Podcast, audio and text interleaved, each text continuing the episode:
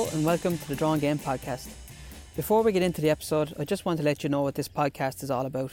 My name is Damien Quinn and I'm a sports illustrator originally from Limerick and I'm currently living down under in Sydney. I just recently put out a book called The Drawn Game. It's a 96 page illustrated GAA book and it features artwork from 27 hugely talented artists from Ireland and from different parts of the world. There are also interviews with the likes of Tomas O'Shea, Anthony Daly, Cian Lynch, Rena Buckley, and Conor Moore, and plenty more too. As I mentioned in last week's episode, fundraising for a better life for Livy finished, and the Mulhern family hit their target of $2 million. We managed to raise 2,750 euro, and I can't thank everyone enough for supporting the book and Livy's cause. So, if you're listening to this, you've probably already got yourself a copy of the Drawn Game, the post this week. Um, I hope you enjoy it and it passes away a few hours for you. The feedback has been brilliant, and I want to say a huge thank you to everyone who has sent me messages about the book. I'm really glad people are enjoying it and amazing artwork inside. If you haven't got a copy of the book already and you've missed out, I'm working really hard to try and get some more produced in Ireland. The interest in the book has taken me back a bit, to be honest, but it's been brilliant. And fingers crossed I'll have news on that one soon. The book is now available in Australia, with proceeds going to the Irish Support Agency in New South Wales. You can go to their website to see all the brilliant work they do for the Irish community here in Australia. So back to this week's episode with Clare hurling legend Anthony Daly. When I first thought of getting a couple of interviews for this book, um, Anthony Daly was probably one of the first names that came to mind. Um, if you've listened to him on the radio or his podcasts or his analysis on the Sunday game, you'll know how infectious his love for hurling is. Um, you know, when he starts talking about hurling, all you have to do is pull up a chair and listen, to be honest when I was growing up um, in the 90s, Anthony Daly would have been an icon. And I don't mind saying that as a Limerick man. Um, he captained that famous Clare team in 1995 and he went on to win the All Ireland again in 97 before moving into management with Clare and then having great success with the Dublin Hurlers. He spoke about loads of things, to be honest with you, from his Irish Examiner column and his podcast to the glory days with Clare in the 90s, the huge rivalry with Limerick during the 90s as well. Um, how he became a bit of a Clare supporter after he finished playing, the Dublin hurlers, um, there's loads more. And he had so many brilliant and funny stories from off and on the pitch. Um, there was one stage actually during the interview where I forgot I was actually talking to him and not listening to one of his podcasts. Um, so I kind of had to step back into it. Um, but as a hurling fan, it was a surreal experience for me and it was hugely enjoyable. Um, and you can nearly hear the smile on my face, to be honest. But um, that's it. Um, that's enough of me waffling on. So I hope you enjoy this chat with Anthony Daly. Yeah, so look, I know you, you've been asking everyone the same question, but like how how's and like I've been talking to my family back in Limerick and I know it's not been easy for them, but how's the lockdown been for you? Like how how has it been treating you? Uh, not too bad, I suppose. Um kind of blessed with where we live, to be honest. I mean, you know, I'm only ten minutes from the Atlantic. So, geez, I love I love an old swim in the sea there. So, yeah, um, yeah, and, uh, you know, things have been lifting as we gone on. You know, managed to have a few bits of parties out the back there with five or six lads. You know, um, uh, very disappointed yesterday now because I have a pub shut here beside me, and and for the government to compare Copper Face Jacks, to be honest with you. Jeez, um, yeah is disappointing, you know, because it's a rural bar and just look, people were looking forward to getting back, having an out drink, social distance, and uh, Monday was, I'd say, going to be a bit of crack, not not big crowds or anything like that, but you know, just a kick in the teeth. Like I think, I think all the pubs should remain closed because I mean, there's so much cowbuying going on with the rules about the meals that you know, yeah. it's just a joke. Like, and you know, fella who came clean like my place, you know, is being screwed over then yesterday evening, you know, for another three weeks. So, oh, no. but look, in general, I Grant, look, it's Grant, Grant, Grant. My I have three girls now. The youngest of them is seventeen to twenty-one. You know, so they're they're great.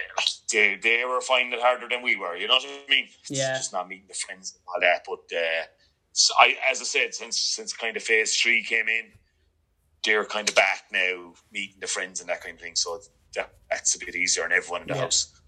yeah, I'd say so. And like, yeah. what have you been doing? Like, how have you managed to keep yourself busy? Like, I suppose the podcasts are kind of keeping you going, are they? And yeah, I'm doing I'm doing an article every Monday as well. Then, um, Damien, you know. So, but the the main thing, well, it's it's finished now actually, but I'm still doing a bit for them. But uh, the government kind of came up with a, a scheme there where they picked kind of community champions, is what they call them. in each county, one person. Now, in place like Limerick, there would have been one for the city and one for the county. Do you know? Cork, there would have been maybe two for the city, two for the counties. You know, so but in Clare, there'd be just the one. And and uh, there was a girl in the council asked to do it, and she actually got sick. She, it wasn't COVID related now, but she just got sick herself. So there was nobody doing it. So out of the blue, about three or four weeks into the scheme, they rang me and asked me would I consider it. So Jesus, that kept me busy, to be honest. Like, you know, you were going off presenting PPE and oh, between phone calls with, with elderly people who were isolated. And then my number was out there in conjunction with the helpline. So anyone that wasn't really comfortable ringing a helpline could ring me and I really? would put them in touch. Just say they were up, just say they were up in Clare, you know. Well, there was a, there was a good local committee in place in Clare, but they didn't want to ring them. But they'd ring me maybe. So I'd ring the leader of that group and say, look, you know, Johnny O'Connor there isn't a bit of bother and would you uh, would you give him a shout, you know, just give him a call. He's okay. I asked him, would he be okay? You know, all this fucking Yeah. Uh, this world we live in now, you can't give out numbers or, you know, but he's okay to take a call, you know, and so that was, yeah, I did enough. Jesus, we used to be doing tours of the county, presenting PPE and going in Zoom calls then. Jesus, you were doing Zoom calls four mornings a week. But they finished the scheme at the end of June, so literally like last week I just went to the council forum meeting and tell them like, I, I was out of the equation. But if they wanted to keep me in the equation, they could on a limited basis. Yeah. So they have. So I'm still still at that, but it's not. It's to be honest with you, the calls have just dried up. Yeah. We've had one kid clear in, in, in 33 days. Yeah. So yeah, it's been good. Like, and, that, and that's a bit why you'd be peed off with the the not doing. You know, like I mean, Castle are playing championship Saturday week, and they've extended the hundred, the hundred, the two hundred people at outdoor events. Now it was going to supposed to go up to five hundred, which would have been grand for the club game. But now, literally, ourselves and Shannon are going to get 50 tickets each for supporters, I'd say. You know? That's mad, isn't so, it? So, yeah. yeah, I'm going into training tonight to put out a few feelers. the was the All Ireland, like, first I, round of the fucking championship. You'd, you'd surely oh. get a oh. ticket. oh, Jesus, you'd be surprised, though, you know, because in fairness to the players, see, the players and officials and backroom staffs and local um, uh, officials doing stewarding and all that they'll take up 100 tickets. So that'll only leave 100 between the two clubs. And like there will be an element of, you know, the players getting a ticket each for their family members, you know, so, or the wife for the girlfriend, or, you know, so. Yeah. Even the likes of myself, having given a good bit of time to the club, will be under a bit of pressure, but you never know. We might get in the gate some way, like, yeah. Surely. But um, now you mentioned um, your column there, like that you write for the Examiner, um, and like they're they're brilliant, like because um, you know, like uh, whatever. I, when when I'm reading them, it's kind you kind of like you really bring everyone into it. Like it's kind of like you bring them to the time. You know what I mean? Like especially when you're talking about like the characters of the game and like is writing that column something that's come naturally to you or is that something that you've had to work hard on? Like is it like? Uh, uh yeah, telling the yarns and that Damien will be will be tough going. And look, at I do get a bit of help from Christy O'Connor, but eventually you have to write it yourself. You know, and it? like when I'd be writing the Sunday night ones for the Monday morning, and I may be on the Sunday yeah. game, well, then it has to be kind of phone call related. Now you will get a look at it for a half an hour and get a chance to make changes and. But you, you know, your co-writer and yourself, there has to be fierce trust there, you know. So, and uh, Christy wrote my book with me, you know. Yeah. So there'd be fierce trust there. I could, I could rely on him, but at the same time, your name is going on stuff. But but for, for the Saturday ones, which are now the Monday ones, if you like, because there's no action, obviously, you try and do them yourself. Now, I'm, I'm not a qualified journalist by any means, like, and you get better at it, I have to say. But I, I, I do it and I send it to Christy, and he kind of puts the journalistic slant on it and, and, and corrects a few things for me that, you know, uh, I'd have worded wrong. And then, then you get another look at it and you, you, you have a final draft in and you send it into the lads. So, yeah, yeah, it's it's it's good. It's it's it's getting harder. I have to say, coming up with fresh stuff all the time, you know. And we probably will take a little break there now as well, um, and maybe start covering a few club games. There's only so much you can go back on. Now I'm lucky in that I you know played for a long time, I suppose, with with club and county, and then um, managed Clare, then managed Dublin for six years, and then got involved with your own lads at, at the academy for three years. Um, you know, so and then I went up to Kilmacud Crokes for two years. So this year I, am kind of involved with no team bar our own under 21s.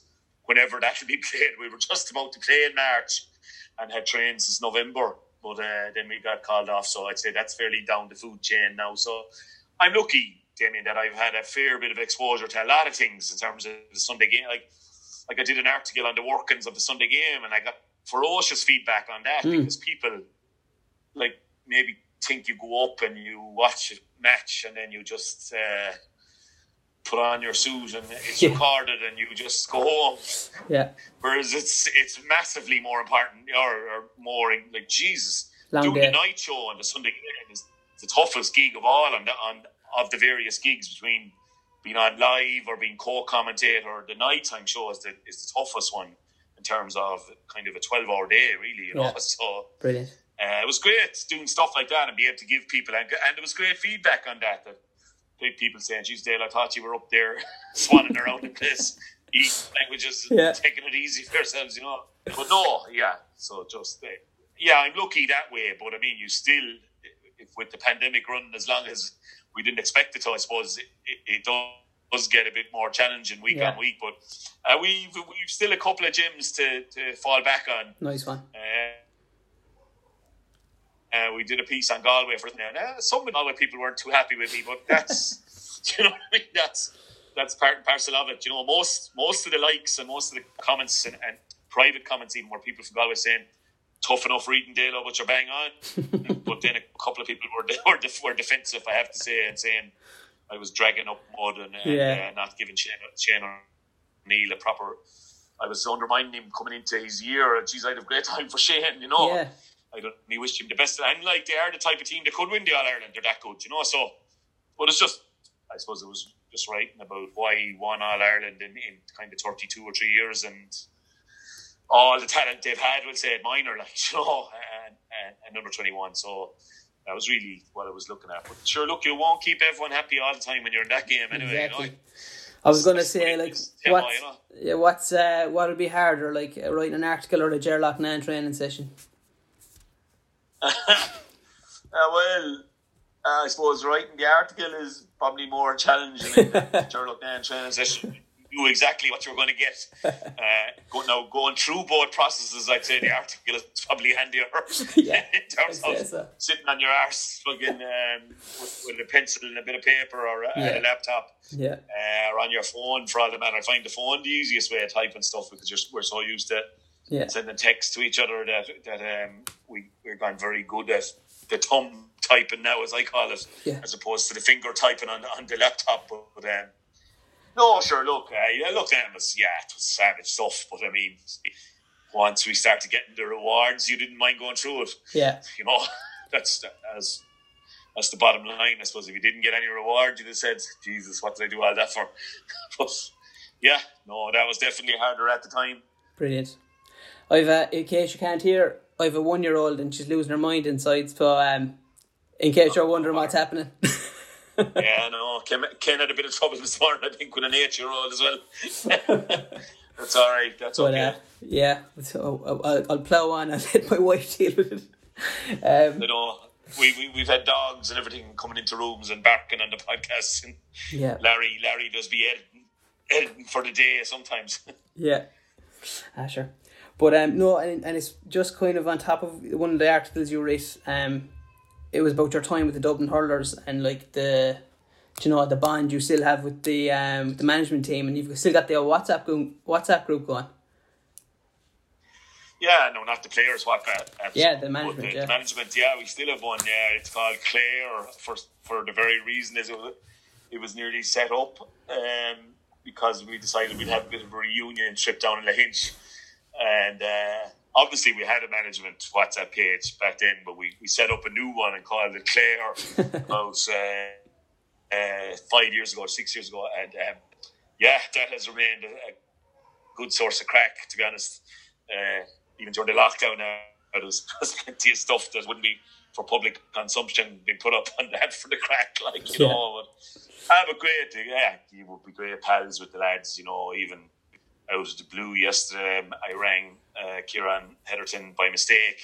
um, some fella asked me for his number, and I, I forwarded the number, but I must have pressed FaceTime for Hedjo, and myself and Hedjo wound up talking for half an hour. Brilliant. you know, so on FaceTime, which I don't normally do, to be honest, on, on the phone, but uh, whatever button must have gone off, putting it back, back in my pocket, did that. So yeah. yeah, it was great to catch up with him, and, and he's he's in charge of his club team up there, Craobh Chiaráin, and they're they're in action now Friday night, so uh, Saturday I think. Uh, so we great chat about that, and he's Yeah. yeah. of injuries, and sure it's good. like he'll be he'll be back into the swing of it in two seconds, really, with those guys. Yeah. No, that's that's brilliant. Like, and I, I, whenever you, whenever I hear you talking about the um, like the actual hurlers themselves in Dublin, I always get a sense of like, it was a great bond there. With the whole, like the whole setup, really, it kind of felt like it kind of felt to me from looking on the outside, you were trying to build like build like a club team or something in in an inter-county kind of setup. Yeah, and I suppose, look, I think that would be the target nearly for all intercounty managers that you Yeah. try and, you know, you want the club scene to be good. I mean, if the club scene is shocking, phew, no real chance of ha- having a good county team, and that the club scene would have improved in Dublin really over the last ten years, I'd say. But um, yeah, you you you did. We got a group together, I suppose, that had worked. They had won a Leinster minor, Leinster twenty one, and you know, so they were they were good pals even from growing up with each other and development squad. So we started trying to foster that. I mean, I suppose you know that that that you know we were in. I mean, look, at we had ferocious downs as well. You know, I mean, Yeah. I mean, one of the years we beat Clare, which was, you know, they hadn't beaten a Munster county in donkey's years. Like, you go back, you had to go back to the 50s, I think, and, and we beat Clare in Croke Park, which was tough enough going on me now, 'cause one of my best friends would be the Sparrow. He was the Clare manager, Yeah. you know, so. Um, but then the following week we lost to Antrim, kind of, and I made a balls of that really because uh, we were in the Leinster under 21 final on the Wednesday night, and I actually was six points up. I took off Liam Rushe, David Treacy, thinking we were home and hosed, and we got we got caught in the last seven or eight minutes, you know, and uh, that was that was a desperate low. And then even in 12, we really built it up. Then after winning the league in 11, um, that we'd that we'd uh, have an unmerciful go at 12. We were going to try and win a, a Leinster title, and we completely flopped against Kilkenny and again against Clare in the qualifiers, and uh, they were desperate lows. But then 13 came along, and Yeah. we had always said like to win that Bob O'Keeffe was, was our main target. Okay, Liam McCarthy would occasionally be mentioned, but and ultimately it was disappointing to lose the semi final against Cork, even though we played really well on the day. The red card probably killed us, but that was that was a real high, you know. So there was highs and lows, but that's nearly like a family, isn't it? Yeah. Do you know, or like a club team. There's going to be ups and downs, and, and Yeah. you love the good days. Like uh, if you bring it like a family, like it, it's like the wedding and the funeral, isn't it? Do you know, um, Yeah. the wedding is a massive day, or or the birth, or whatever, or Yeah. You know, uh, the good occasions. But ultimately, with any family, there's going to be grief and that kind of thing. And, and I suppose unless you're Kilkenny, and even Brian Cody's feeling a bit of that the last few years. Yeah. you know, um, Yeah. I, you know, there's going to be down days as well, and, and you know that, and, and especially going to a county like Dublin with, you know, let's face it, the tradition number one is, is football. So, Yeah. but great hurling crowd there, great loyal hurling crowd there, and I'd love to see them. You know, last year was going so well, and then they got caught by Laois. I'd Yeah. just love to see them getting back up there. And, and you, you don't know they have a chance to revenge the Laois match this year with the draw, but then they face into Kilkenny. But at least in the hurling, as opposed to the football, Damien, there's a back door. Exactly. You know, so Yeah. there's a chance for teams anyway to, to have a couple of goals at it. Sure, look, Yeah. um, they would have good talent. I know that from being involved with Crokes. There's good young players there, but it's just blending them together. Like, Yeah. sure, if you had the likes of Con O'Callaghan, who's by a mile the best forward in Dublin in hurling, but he's also probably the best football forward in Dublin. So Yeah. you won't get him for both at the county level, but for Cuala and hurling, like he's just devastating forward. You know, Yeah. um, you know he virtually was. You know, I did a great team, but he was probably the key ingredient into them winning um, back to back all Ireland clubs. Like you know, It's al- it's always been an issue with the old dual players up in Dublin, hasn't it? Really, I think you probably had a bit of that in your time as well, didn't you? we had we had we would have lost out on fellas like Kieran Kilkenny, um, uh, Cormac Costello. Yeah. Uh, they were brilliant minors, Eric Lowndes, and then when I started first, Conal Keaney had switched from football uh, to hurling, or fo- the other way around, from hurling to football in 203. And no coincidence when we got Conal back actually uh, for 211, we won the league and, and made the All Ireland semi final. And then he was there for, he, he, was in a bad car accident actually in 11, just before the, the, the, um, the Limerick game. And uh, yeah. we lost out and. We won the Limerick game actually. We beat Limerick and got to the semi final against Tip, which was great, you know, to be in an Ireland semi final but uh, he was lucky he wasn't killed. But but he was he was outstanding then in yeah. You know, and got the All Star. And if he didn't come back, so we had victories as well because the footballers would have looked for Liam Rushe, They would have looked for Danny Sutcliffe. They would have gone to their doors and asked them to play, and the boys said, "No, geez, hurling's my number one." So, Jeez, yeah. and Dotsy had come back from the football to the hurling as well. So we had victories as well, but you know, if you always felt if you had Con, if you had Costello, if you had Kilkenny, could you have got over the line and won an All Ireland in, in you know 11, 12, 13, 14? You know that that that four year window that was sorted there with that panel, you yeah. know, because obviously by the time I finished up, the likes of Stephen Hiney and and and a couple of lads like that were coming near the end of their days, you know. So um, there was a window there, all right. And if you had maybe two more quality forwards, you know, yeah it might have pushed you over the line uh, in terms of a panel at least. You know, using five subs now, that extra couple of bodies is is, is you know can decide.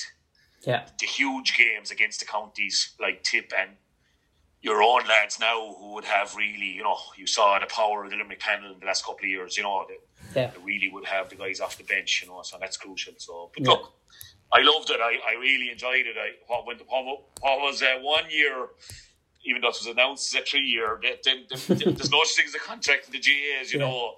Uh, Anthony Daly joins Dublin for three years, you know. It was a bloody well one year, and I thought after a month with the driving, I'm going to have to give up this bloody thing, you know. But uh, it turned into a complete yeah. labour. I loved it. I loved it, like, you know. They, yeah. they just were responding all the time and getting better.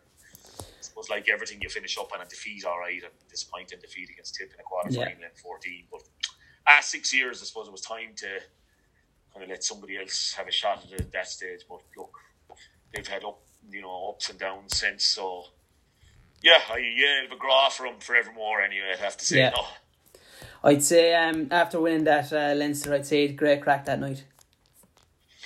Yeah, yeah, great crack for a couple of nights. Tell you the truth, Demo, here because we, ironically, the way it worked out that year because we drew with Wexford and we drew with Kilkenny we played five weekends in a row to win Leinster. Oh, yeah, played yeah. every single weekend. Gotcha. So we played Wexford, beat Wexford, drew with Kilkenny, beat Kilkenny, then we had to face Galway. Like it was, it was one of the toughest Leinster championships ever won. Like that's a fact as well. Like because you go back through the history, Kilkenny were winning them by you know probably hockey in Dublin in a semi, and then beating Wexford or Offaly in a final. And even when Offaly, Wexford, and Kilkenny were going fairly well in the nineties. Yeah one of them had the easy route, you know. So we, we, we probably won the toughest one in, in, in memory, you know, in yeah. lots of ways. So it was fantastic. It was it was a dream come true. Yeah, yeah. For the goalie of the '61 team, Jimmy Gray, to be presenting the cup to Johnny McCaffrey, you know, because and, and in fairness to the Leinster Council chairman, he he, he gave him that honour, you know, because yeah. Jimmy, great guy, you know, still going strong, and um, for Jimmy to present it to Johnny, just there wasn't a, there wasn't a dry eye in the house really, you know. And uh, brilliant. Also, that was year five with me as well, because we and there've been a lot of ups and downs, you know. So to get there and to win that Leinster and and and uh, yeah, you know that was that was magic. So and then we had the five weeks off, you see, so you could let them cut loose. And uh, yeah, I certainly stayed up there till Tuesday anyway, and enjoyed enjoyed the Sunday. And we had a great day the Monday. We met up down the strawberry beds there uh, because and we warned everyone uh, if anyone texts anyone to say where we are in the first three hours, you're out of here for the night. Yeah, uh, right. And and in fairness, and we told your man behind the bar we'd give him the twist if he kept to that. And there was about three guys having done a bit of fishing on the Liffey down there. I don't know if you know you're familiar with it now, with the lower road out near Lucan, right. they call it. Um, it's right on the Liffey. Literally, the pub is across the road from the Liffey. It's just literally 25 yards away.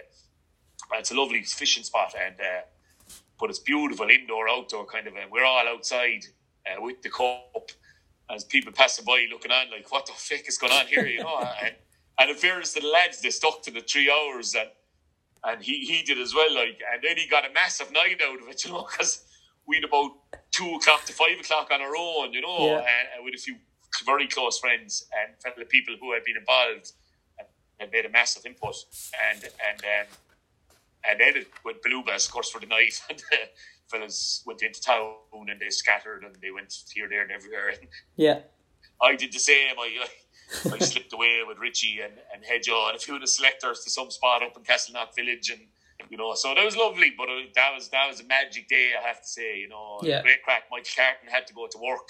He's a fireman, you know. Uh, Mikey arrived in the full fireman outfit and did a strip tease for us as if as if he was a hired stripper Oh my god. That's class. uh, in the full uniform and all the boys on the fire truck beeping and, and with the alarm, the fire alarm on. I'd say the frightened the shite out of half of the lower road. Anyway, I know, sure, look, it was, it was magic, magic. Ah, those are the days you live for, like, really, you know, where That's what it's all about. you work so hard since, yeah, you work so hard since October and, and uh, here you are of a, a July, you know, uh, Monday, sunny day in Dublin and, and you've, you've, first time since 61 you've won the Leinster Championship, you know, Yeah. so uh, pity, pity we didn't, you know, go all the way. I suppose I just, I the consolation of Clare maybe getting there uh, when we weren't there, but it would have been some crack if it was Dublin and Clare with me and Davy and everything. Oh Jesus, I don't know what would have happened. yeah, so but look, what, it wasn't to be for the Dubs and it was for for the banner. So I suppose consolation prize for me anyway. Yeah, Yeah, definitely. Yeah, and like in speaking of Clare, like you know, and speaking of crack as well, I suppose Clare in the nineties, you know, it was a great time. It was a great time for the county, wasn't it? Ah, it was Damien, and as well. Well, as that like like that now we know backdoor or that. Now there was a backdoor right for ninety seven if you got to the Munster final, and obviously Tip availed of that. And um, but but there was no backdoor like in ninety six when you beat us. You know, you were right; it was do or die. But but invariably, then the matches were kind of probably every four weeks Yeah, definitely three weeks between games. So, look, man, you saw us give you a bit of license to go out and party on the Monday as well. You know, we, like we live like monks. Like to be fair, before the first round, you wouldn't have you wouldn't have a pint like for three months probably. You know, so. Then, like to be sure, you'd be half tanked after two pints on the, on the Sunday night. You know, but we used to have great old Mondays as well with the supporters. You know, and there was a great bond, I'd say, between that '90s team and the fans yeah, you know, not, not you know, just thirteen times were different. You know, um, they were they came through the back door as well in thirteen, so they wouldn't have had that much time to mingle with the supporters. Now, obviously, just just a massive thrill. We've only won four All Irelands, you know, so um, uh, so we we all got to celebrate with them after the replay. Um, it was it was fantastic, but we would. I would say the '90s team had a much closer bond with the public yeah, because of just because of the times they were in it. Now, there's no reflection on on the boy, the 13 team are the finest bunch of lads you ever met. Like they're, they're, you know, some of them are the sons of, you know, I take David McInerney was Jim McInerney's son, you know, Yeah. so uh, he'd be he'd be cut off the the old block. So no, they'd be great lads, but we just got the opportunity to mingle with the people more. So it kind of made it a bit extra special, I think. You know, Yeah. we, we and again as the years went on, then when, when we you know we did this disappointment in '96, we then came back and won the second, and then the whole '98 saga sure was mad. Like again and again, '99 we we wound up losing the Munster final, but getting back into the semi final and probably one I feel that got away nearly more than '98. You know, in some ways we. We had Kilkenny nearly nearly beaten, and we gave away kind of a soft goal to DJ. Of course, no better man who buried it. And and uh, but if we'd won it, we'd have got back at Cork, who, who had beaten us in the Munster final in a kind of an upset. And uh, I'd have fancied us in that one. I'd have to say, you know, but uh, no, sure, we'd a great, we'd a great five or six years out of it. I mean, you Yeah. know, we really had magic, magic times together. And you see that stuff like we're coming out waving if there is an All Ireland with the help of God a week out from Christmas, and we're all staying two nights in Dublin with the with the wives now. I wouldn't say there's too many girlfriends around now, but um, we were bachelors 25 years ago, Yeah. but they're nearly all we're nearly all uh, hitched now. So um, yeah, we're, we're we're so hoping it goes ahead so we can have that weekend together. You know, and there's a great. Ah, we go away every year for a game of golf coming up to Christmas Yeah. anyway, and uh, the golf is only kind of a sideshow to tell you the truth. It's it's more about the night. it's an excuse. Non golfers arrive about six o'clock. Yeah, It's great. It's great. I know that that group group have stayed very, very tight, you know, so it's been fantastic. yeah. But even I suppose even like even not just Clare, like, but even that era of hurling in Munster, like, it was just it was as you say yourself, it was magic. Like it was just even I don't know why. uh, everyone seems to have a bit of nostalgia for it, but it just it really was special, wasn't it? It was like so used to you know Cork tip Munster finals. Now Limerick were probably the the team that could upset that a bit, and you know won a couple of monsters, but of course couldn't get the All Ireland thing done yeah. from the '73 team.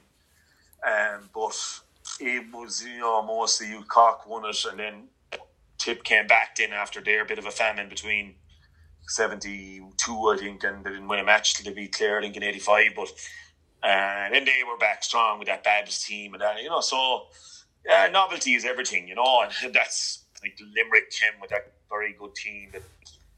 Tell you the truth, I wasn't anyway sorry that they were beaten in both finals at the time, but it's only over the course of time. It's like, yeah. you know, it's such a pity today, you know, like Kieran and Gary, Jackie, and all those. The, the, Hula and everybody, you know, oh, geez, Hula's brother died there during the start of the COVID, like we can yeah. just giving him a call and didn't get him, but left a voice message and, and you know, just he get, sent a lovely message back and just those lads would be lads I'd love to meet. You know, I would have met a few of them last year when we, the Irish Open was on up in Lahinch and you'd say, Will you go for a beer? And you'd love them. And now, in hindsight, you'd love if they'd won an All Ireland because they were they were our equal by every inch, to be honest with you. They just just yeah.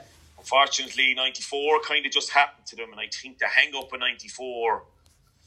Yeah. Caught them. No disrespect to Wexford, but it was the hang up of ninety four caught them in ninety six. You know, whereas we we got there the first time and got over the line.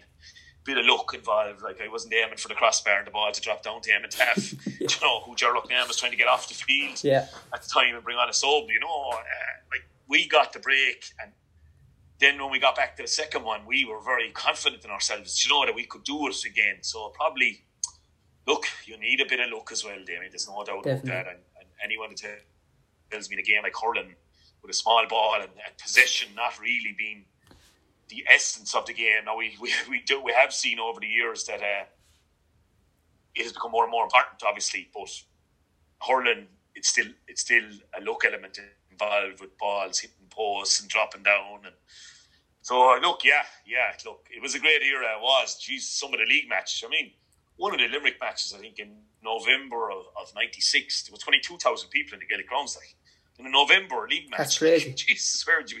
you know, it was, mad stuff. Like you know, yeah. three sent off and you know, seven or eight rows and Limerick won by a pint, I think.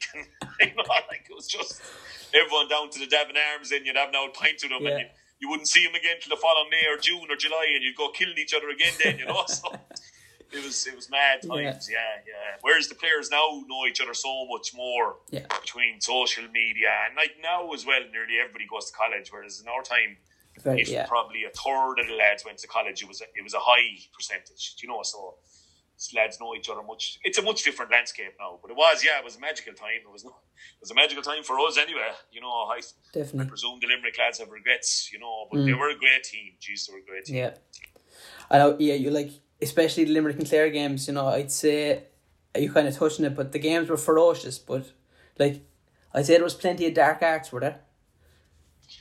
I Uh, there was always a bit of John, but there was never anything too personal. Like, yeah, I would say ourselves and Tip got kind of more personal later on, you know, and even ourselves in Waterford, ourselves in Limerick was more. Uh, your Limerick bollocks or your Clare bollocks, you know what I mean?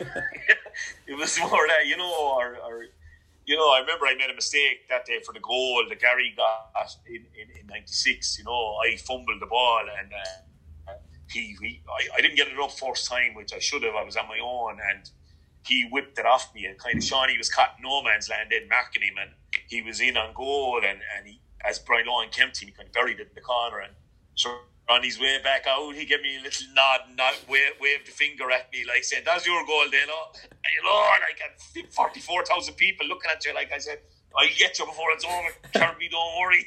you know? But look, like, there was no after once the game was over, the game was over, and that was that was the way we operated with each other. And, and yeah. No, sure. I remember, you know, famously when the GPA was being started, I think there was a delegation from each county kind of proposed to go, and I think four of us went off down with Jamesy being our designated driver who didn't drink at all. no, that wasn't in the plan, but uh, yeah. I remember Hula saying to me, he pulled for an old beer Dale on the way home. The meeting was in Mallow, and, and, and obviously the boys would be heading up to Charleville and then heading across towards you know, various parts of Limerick from yeah. there. Like, so said, he said, pull in the top of the town there, man. oh, sure, poor old James, he didn't get home until about two o'clock in the morning, like, you know. So uh, it was like it was great old crack between the two groups, you know, and even yeah, like the other teams as well, even the Offaly lads and ourselves, and even the Tip lads, you know. Sure, I mean, Tommy Dunne, who I used to mark in most of those games, and a lot of them anyway, he was either midfielder or right half forward. Uh, sure, Tommy was my coach with the Dubs when when we did win that Leinster. So you know, ah, people are great. You know, once I think we're so similar, aren't we? GAA people like so.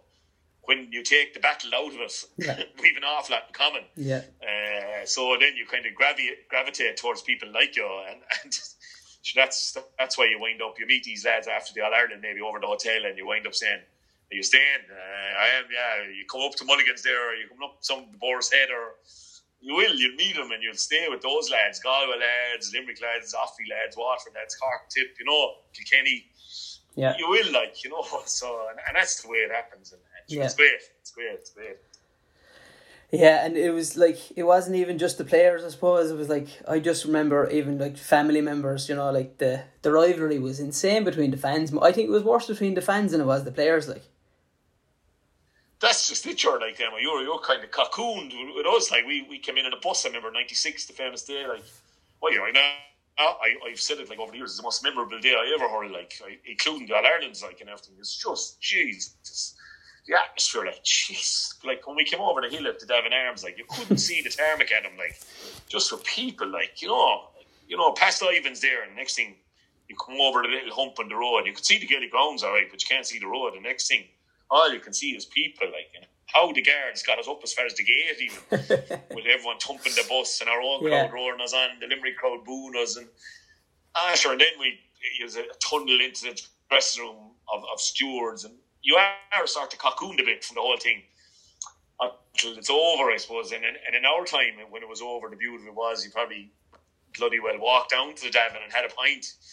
You know you weren't being rushed onto a bus and off for some recovery session yeah. again because we were gone that evening. So, like, Gerard had no real control over us that evening until he got us back in training for the following year. So, yeah, we used to mingle with people afterwards. But but the, the supporters did have all that. And I, I actually said when, when Clare got to the 2002 one, I had just finished up playing in 201 and just quit at the early part. I went back training in 202, but all right, just the legs were gone, to be honest. And I mean, I wasn't able for it. And pulled out good and early, and I was quite happy with, with my decision and wasn't any bit. You know, the boys got to the final through the back door, and uh, Jesus, I said I'm going to enjoy this weekend. You know, and uh, I actually did what all the Clarecastle crowd just go to a certain pub. You know the way your your county gets to Ireland, and yeah. the crowd from your club will go somewhere and meet up and. They used to go to a place called Conway's in Parnell Street. It's gone now, which was kind of a dodgy enough place, I think, normally enough. But right. on Ireland final day or semi final day, when that went out the window, you know, So uh, yeah, geez, I remember being in Conway's that Sunday morning and the crack and the banter and the geez, it was magic. Like, and I was saying, this is what we missed out on. I was saying to the Sparrow and Fergie Tuohy, who were also gone at that stage, and uh, I was saying, this is what we missed out on. Now, yeah. And Sparrow still saying, like, you know, I still take where we were, mate. You know. Yeah. Uh, winning without the field, winning the All Irelands, but at the same time, it was it was great to see the other side of it again. And again in thirteen, I found the first day a bit tough. I have to say because I thought Dublin should have been there, you know, and even though it was clear, yeah. it was just unusual. But then, because of the draw and the football final, and then I think the Camogie final as well, the replay wasn't for three weeks, which gave me a real good chance to get my head completely around it. And I remember really enjoying the replay that Saturday evening, you know, just went there as a Clare, total Clare man. I knew I was going to be involved in Dublin the following year, but I put that out of my head and, you know, completely, really took it all in and loved it and really enjoyed it the whole day of it and, and the sport side of it, you know, and mingling with the. But as you say, yeah, the supporters probably had more crack than we had, to be honest, you know. But uh, nothing like being out there either, like they're the experiences of your life, you know.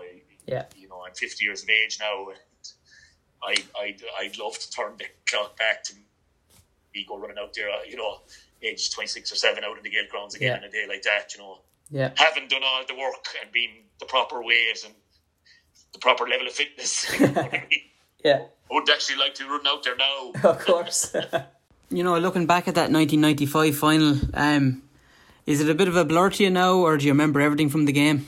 Um, no, I, I, I kind of very clear memories of that that one. Uh, I mean, I, I got myself into a great place before it. I, I suppose there was no sports psychologist at the time, but I, I did a lot of old self stuff. Do you know, there was stuff out there that you could tap into. There was no internet, but you could buy. You, know, you could go in and buy kind of cassettes, even if it was back then, like you know, and put on your old headphones. They were the big old style ones, and just I did a lot of that on the build up to that because I knew it was going to be a huge occasion, and um, like compared to the Munster final that year, Jesus, that that was a blur. Now, tell you the truth, like we just that was the one we wanted so badly. The Ireland was nearly bonus territory, you know, but. Um, no, the second one now would be way more. I, I didn't handle that as well at all, you know, in terms of the pressure with Tip coming back. You know, were they going to haunt us by coming back after beating them in Munster? Whereas ourselves in Offaly wasn't really great rivalry or anything at the time. Now it turned out to be a huge rivalry, of course, afterwards. But yeah. um, no, I got myself into a great place for that game, and I was very clear about my job was to mark Johnny Dooley, forget about cups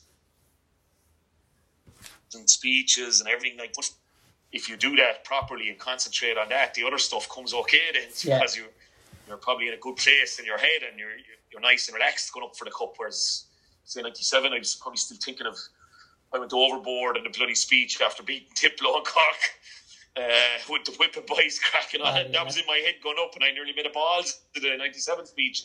You know, so I suppose mentally, if you can get yourself into a good place, it's it's a great lesson for all kind of high level athletes, and that's what we were at the time as well. Because you know, although we weren't as scientific as now in terms of uh, you know GPS monitors and all that, boy Jesus, we were fit, Damien. I tell you that. Yeah. You know, we, we, we, we could have run a half marathon for you no bother. You know, it's not without any training. We specific training for half marathons. We could have gone away and ran one. I, I know that for a fact. You know, and um, you know, while we weren't gym buddies like they are now, I suppose in lots of ways we were ferocious no press ups, sit ups, you know. Jesus. Savage work we used to do with Mike Mack, Jesus Christ, before we'd ever go to the hill in Shannon and run up it maybe 30 times. Uh, we'd spend an hour and a half in the Wolf Tones clubhouse doing body work. You know, um, so uh, don't tell me we didn't work as hard as the boys do now, but we probably didn't quite work as clever. Yeah, you know? right, okay. Yeah, but but no, no, ninety five. Yeah, I, I remember clearly. But to tell you the truth, the Munster final meant way more to us than the All Ireland final. Oh, yeah. You know, because we we had like maybe ye had been losing out in All Ireland's. You know, but we hadn't. We had we had lost thirteen Munster finals yeah, since thirty two one.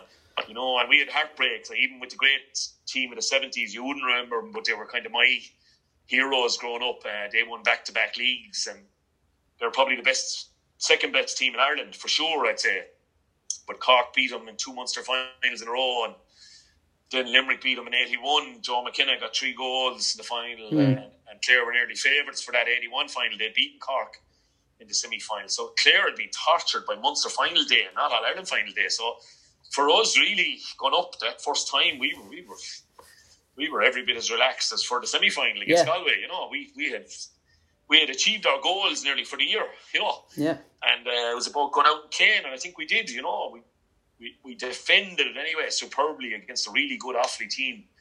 You know, to hold them to two A's, and I mean, Davy did make one bad mistake for one of the goals, you know. So that's you know that that wouldn't happen, Davy, ever again, really. Yeah. So you could say we held them to one A. Jesus, if you told me going up, we'd hold them to one eight, I'd have been fairly confident we'd yeah. win. No, we still only got over the line because their backs were so good as well, I suppose, you know, on mm. the day. And it was that type of game. It was a ferocious, tense, uh, dour defensive battle. Um, you'd swear there was two sweepers involved, even though there wasn't. But if you ever watch that match again, the amount of tackling in that match yeah. was just even both sets of forwards they tackle like demons, you know. So that's why it was low scoring, I think, you know. And it was a bit of a misty day as well, but uh, yeah, look for us, it turned out to be a great day. Brilliant. Know, no other way to describe it. Yeah, and I suppose like when you brought like that day when you brought Liam back over to Shannon to Clare, like I don't know, like I, I, I obviously I'm never going to be in a position to, to know what that's like, but I can't imagine what it would have been like for you. Like it would have been so special. Well, the gap yeah, the gas thing about it, um, demo, we, we actually flew over to Shannon, you know, so Oh yeah, we, of were, course. we were flying, yeah, yeah. We used to fly up in the mornings and then fly down the following day, you know, because the stopover was there at the time. So the Boston and New York flights used to come in and stop in Shannon for an hour, and and so anyone we used to be able to fill up those jumbos and fly up and have a breakfast in Dublin and into bed. That was uh, and we used to sleep then for two hours. Now some lads sleep, Jesus, I wouldn't sleep, and if I got a few hours the night before, that was nothing for me, you know. But uh, I used to room with Ollie Baker, and Ollie could go in and tell me to shut up after 10 minutes and he could snore literally for two hours like it was a gift no wonder he was so good you know Yeah. but um yeah um, and we just fly down so we actually flew and, and it was ma- it was absolutely magic because the pilot was a clear guy I'd say he was put on especially for the day on an Aer Lingus flight and there was there was thousands waiting at the airport and he said, "Are we'll keep him waiting another few minutes, lads." He said, "I bring you for a spin," and he brought us up.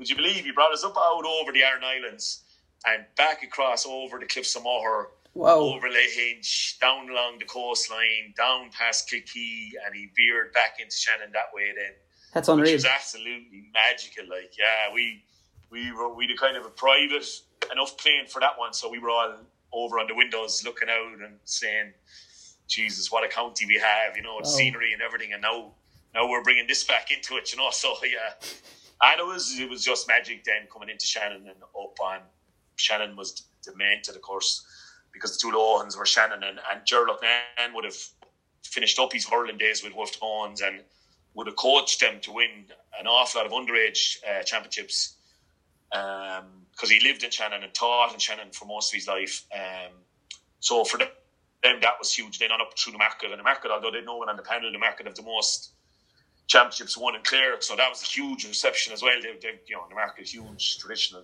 biggest club in Clare in terms of titles.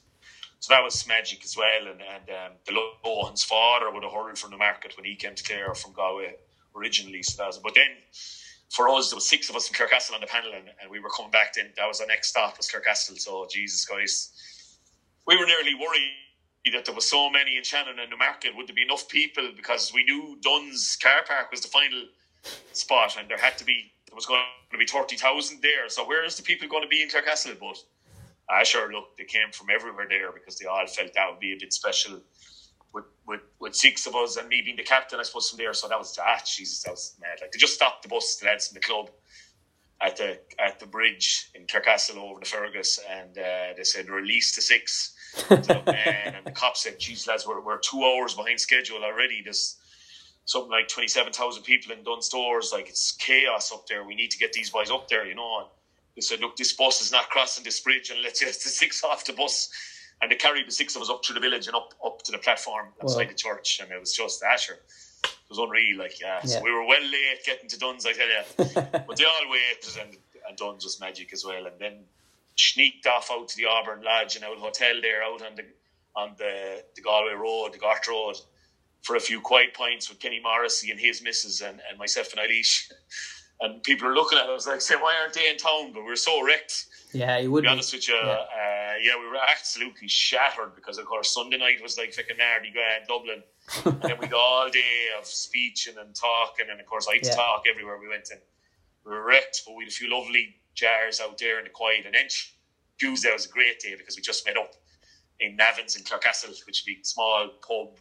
Mrs. Navin, North Mercy there now, she was a great old friend of ours, and she always looked at. We were stuck for a few bob. Mrs. Navin and cop like when you were young lad, you know, and she she'd try you out to change it of, of twenty maybe, you know, and she was Yeah. that kind of person, and so we kind of made that as the kind of that that became the Monday spot afterwards. Nearly for the team, you know, all the lads from Sixmilebridge. There was no mobiles, of course, ninety five, so you couldn't be texting lads to say we're in Navan. And so, but everybody eventually caught that was the spot. But it was actually that Tuesday we started that being the spot. We rang someone's house in Sixmilebridge to tell the Sixmilebridge lads. There was three or four of them that we were Navins, and they came there, and we rang the Lohans house to tell them that's where we were, and they came there. So that Tuesday was magic altogether, to tell you the truth, because we again we had a few hours on our own, and then it was packed, but it was nice packed, if you know what I mean. Yeah, yeah. Oh, great crack and, and uh, so they, yeah, jeez, it was great week. The problem was the, the Championship was so far behind; they hadn't even played the first round. We had to go out and play the following Sunday, so that was fairly hairy, I tell you. I would say so. Yeah, I was going to say, did you sleep at all that week? But I can't imagine having to play a championship game after that. Like, yeah, geez, the night to go. To, I, we were playing Doora-Barefield, which was Seánie, Jamesy, and yeah. Ollie, like, and I, I had to go to a Doora-Barefield Newmarket wedding on the Saturday. Uh, like, and it was one that Eilish had been invited to. I suppose I was invited. It was a girl that she was working with was marrying a lad from Doora-Barefield whose, whose brother was on the Doora-Barefield team. So I just sit there and drink about 25 Ballygowans on the Saturday for the day because you couldn't be seen to chance two or three pints even, you know, with the with GAA crowd that was in it. So yeah. yeah. Brilliant. Yeah, we enjoyed it. We enjoyed it up to the Wednesday, I think, and then we had to go club training on Thursday night because we were playing Sunday. So yeah, we would have liked in another week, I think, before we went back to the championship. Uh, yeah, I suppose yeah. someone someone in power made one of those mad decisions that are made, you know. Mental. As if it would have made much of a difference. The only final being on a week later, you know. Yeah. Anyway, such is life. That's it. But um, oh yeah, so I've been like last night. I was I'm about to name drop now, but I was chatting to Tomás Ó Sé, um, and uh, I asked him where he keeps all his medals, and uh, I want like I nearly fell off the seat when he told me where he keeps his medals. But um, where where do you keep your medals at home? Well, I tell you, um, the truth, I know. Um, one of the All Ireland medals is missing. Oh Jesus! Second, come on, it didn't come on.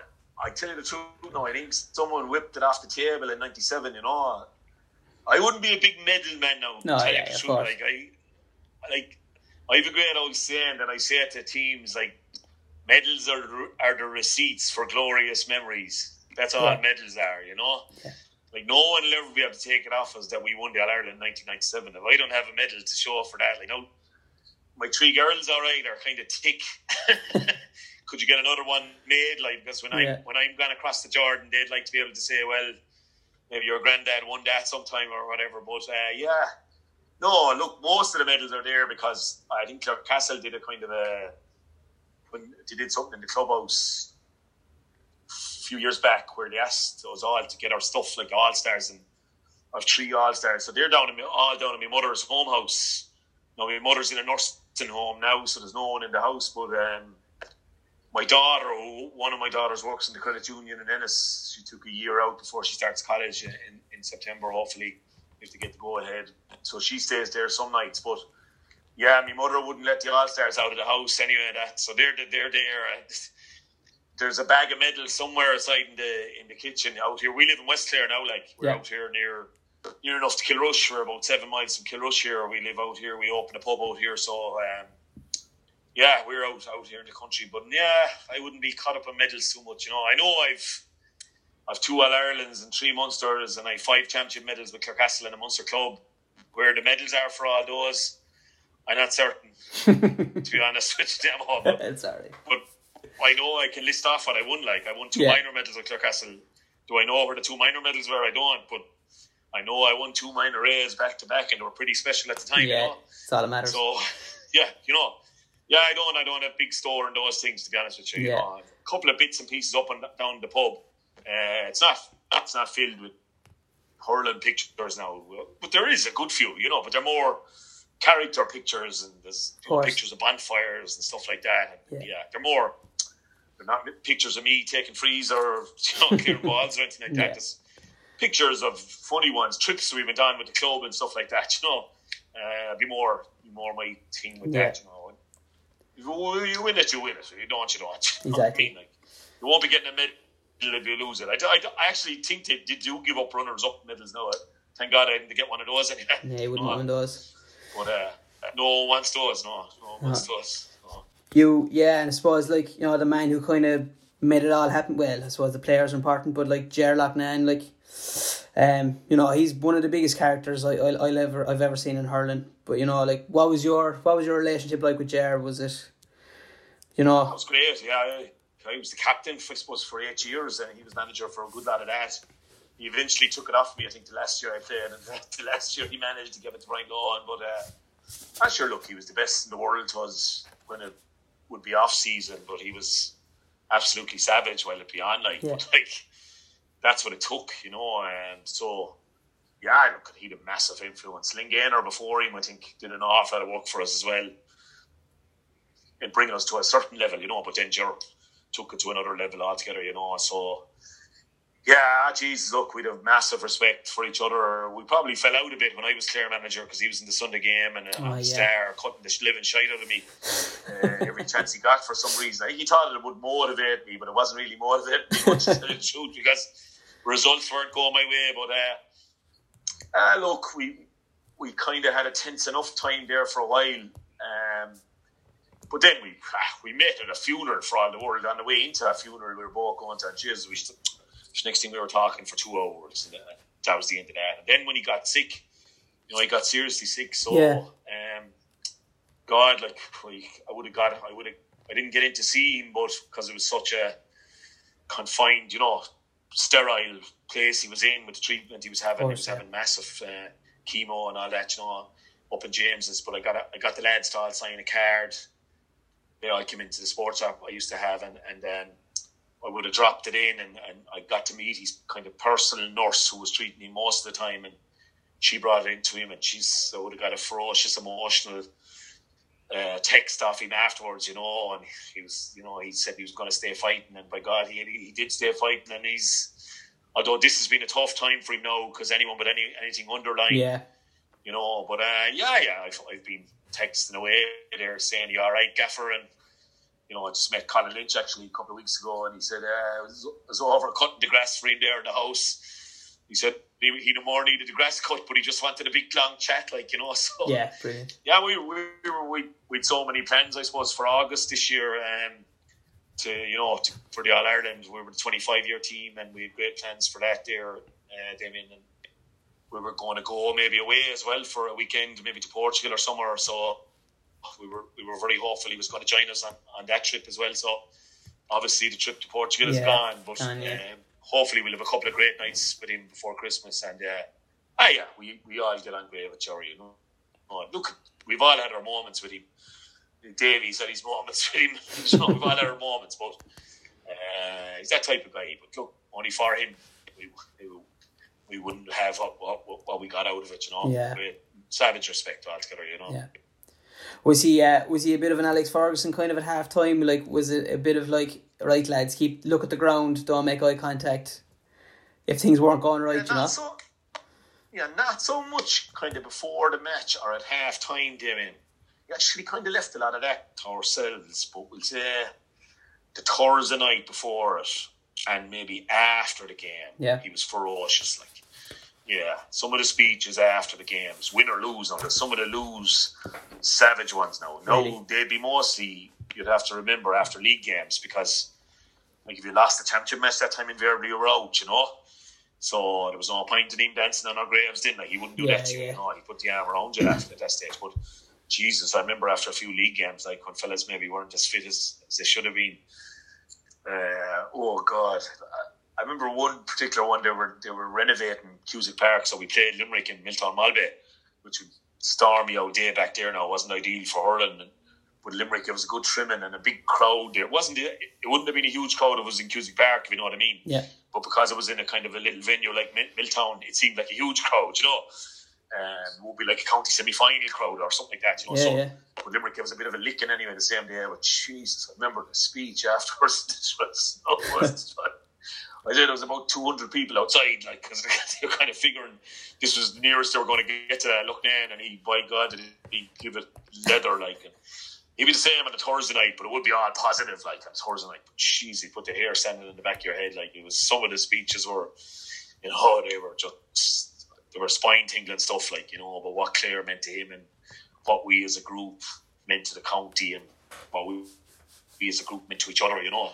Yeah. Yeah, savage. But on the day of the game, he, he was clever enough, I'd say, to know that him getting massively emotionally involved right before we left the dressing room or at half time wouldn't be very, you've no idea how clever a man a Ger would be. You know, Ger's a primary school teacher by trade, retired now, obviously, but a great pal of mine, Johnny Callinan, who would have played with him in the 70s team and won a, won a couple of All Stars, was, was in his class in St. Flannan's. And said like he could have been anything he wanted.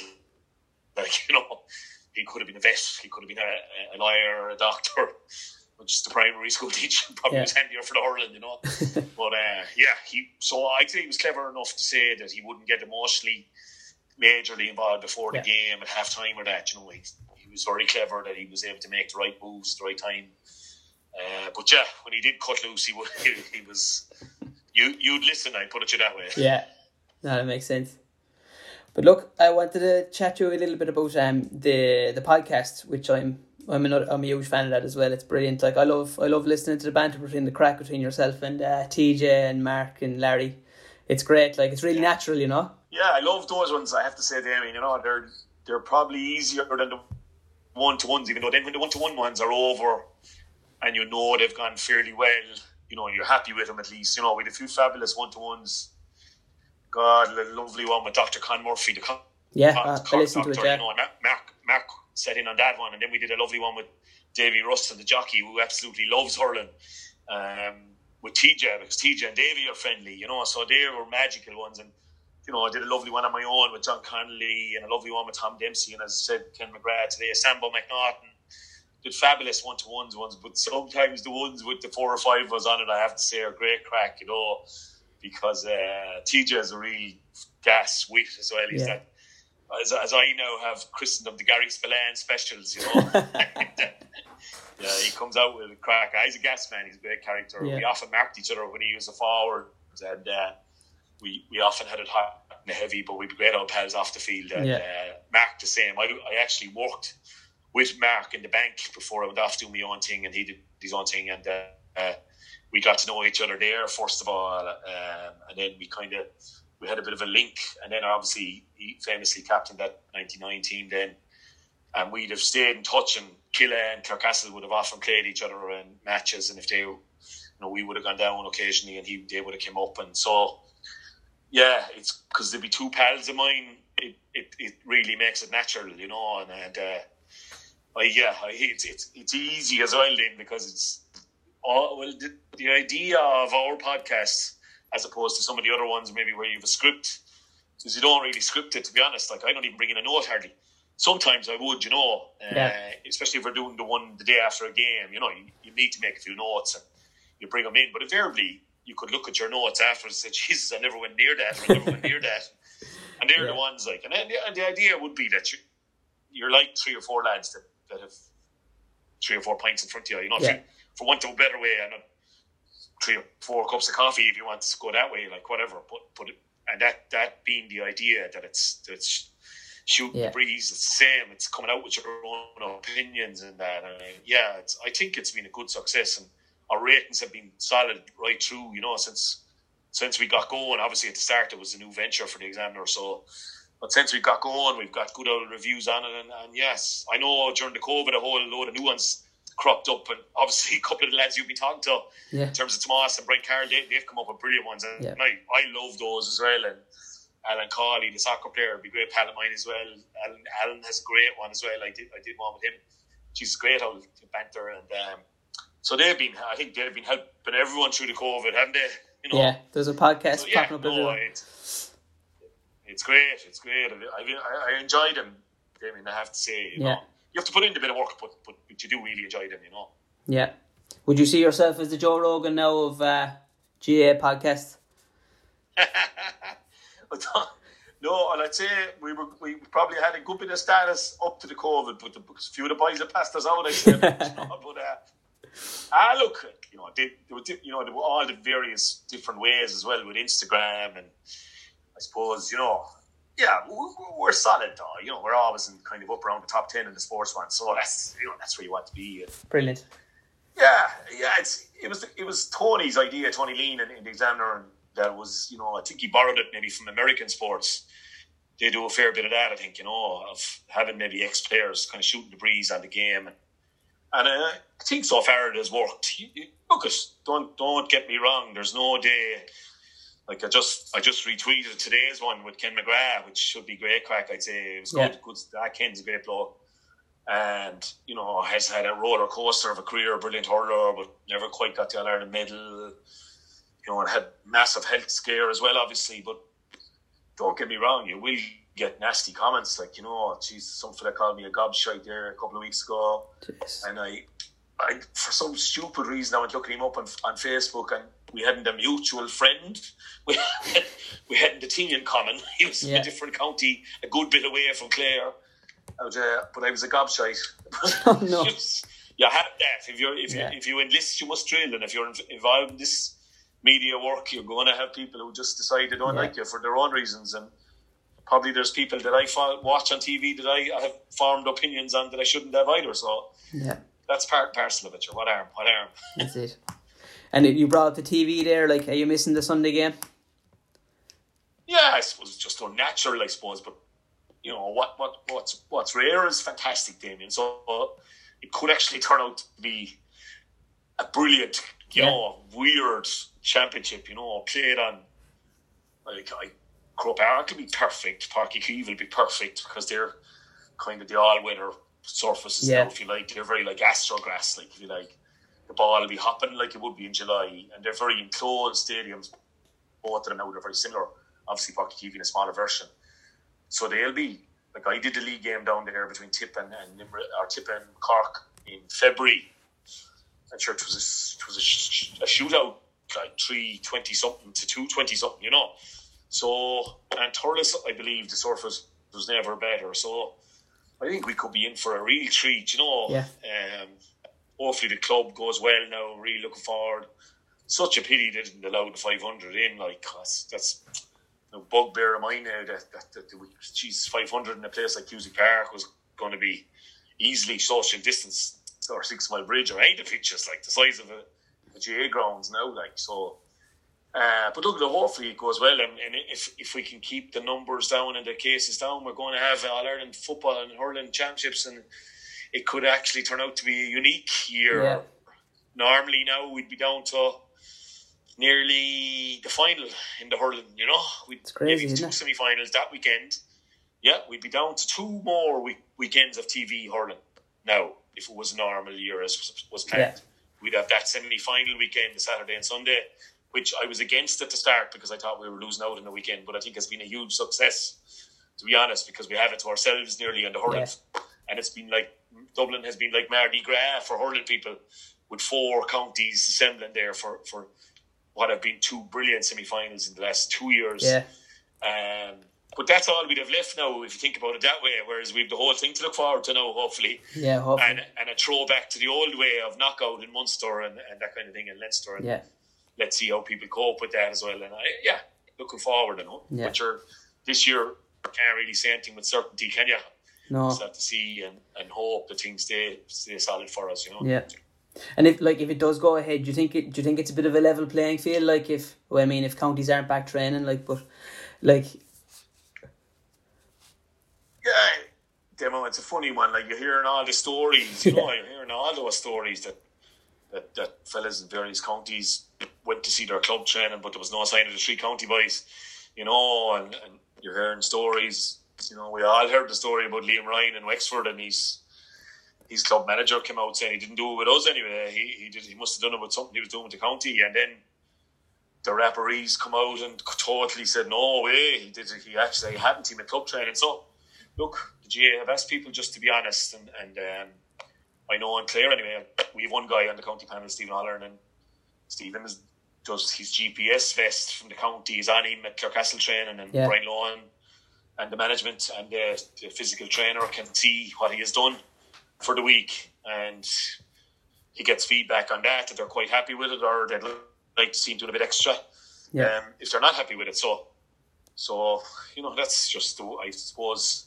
But for me, it's not quite level. I think the new managers have a disadvantage over uh, not trying to blow up Limerick or anything. No, they have but like John Kiely, like facing into year four, he knows his squad. yeah, Liam Sheedy, they're the champions. He's a fair idea. He's there again. Fitzy facing into year four. Cody facing into year 94. you know, they're the fellas with the advantages, really, because Yeah. it's tough for Shane O'Neill Galway. You know, he, he was just trying to build something. He was looking forward to a league quarter final. Brian Lohan and Clare was looking forward to a league semi final.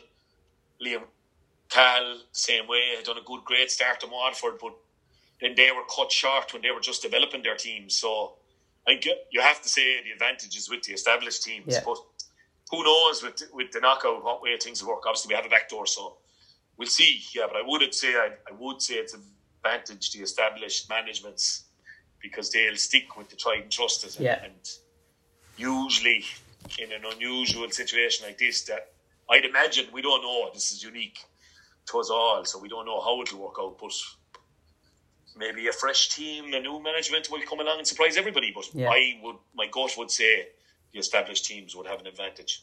And if you had to pick one,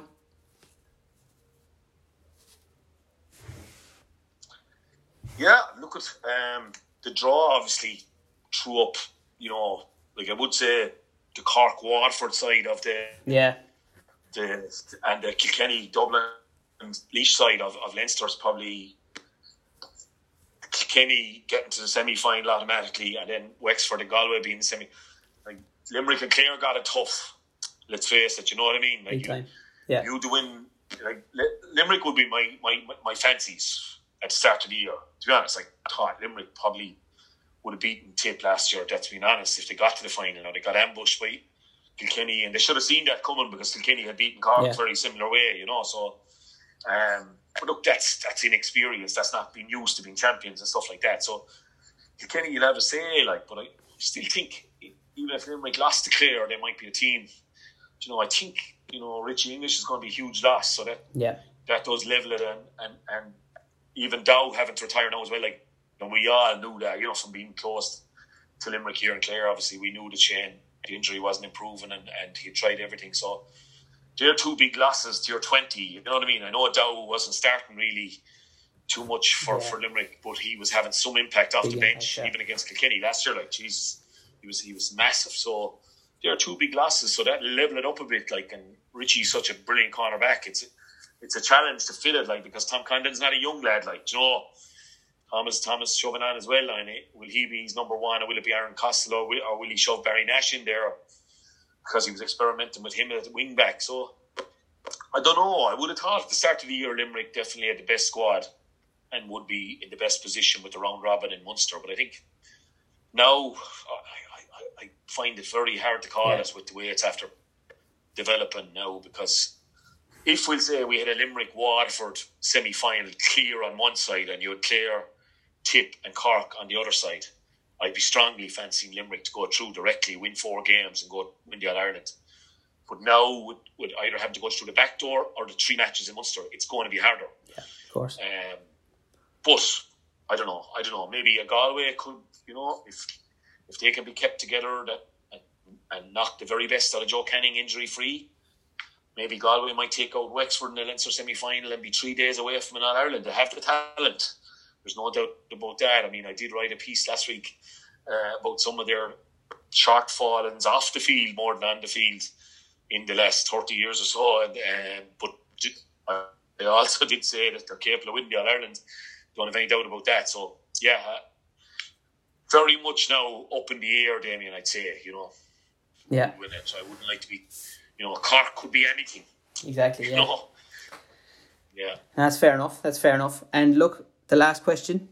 I've I've I've told Brian Carroll I've lifted it from his podcast as well, but I've slightly changed it. Um, but I'm asking everyone um, the five best players they've ever played against, any position at all. Doesn't can be goalie, up front, whatever. Well, like, I, would you have to have been marking him or that?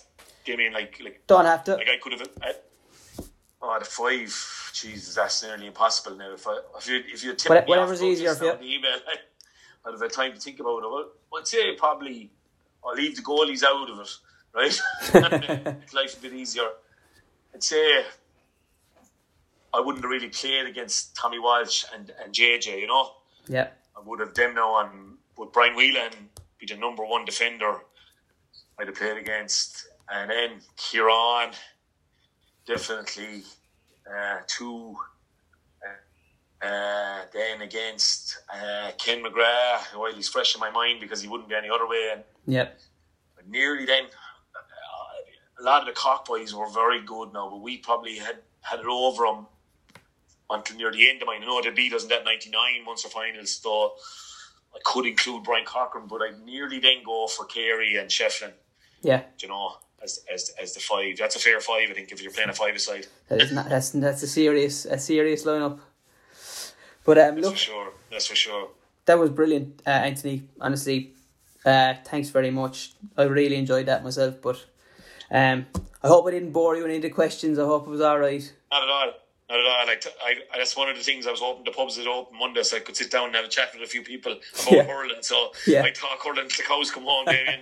Whether it is now or forty years ago, I talk about Yeah. it. So no, I look, really enjoyed it, and look, So that was the Anthony Daly episode. I hope you enjoyed it as much as I did. Um, he was great to listen to, and he could talk about hurling all day long, as you heard yourself. Um, and a big thanks to him for getting involved and being interviewed for the drawn game. Um, just a few people need to thank Bryan Agar for helping me out with the podcast, Ross McKernan for providing the brilliant intro music, TJ Ryan and the team at Q Printing in Limerick for helping me out there. Um, Ferry Carry Construction and O'Neill Sportswear here in Australia have helped me out with the book. And yeah, that's it. And we'll see you then. Cheers.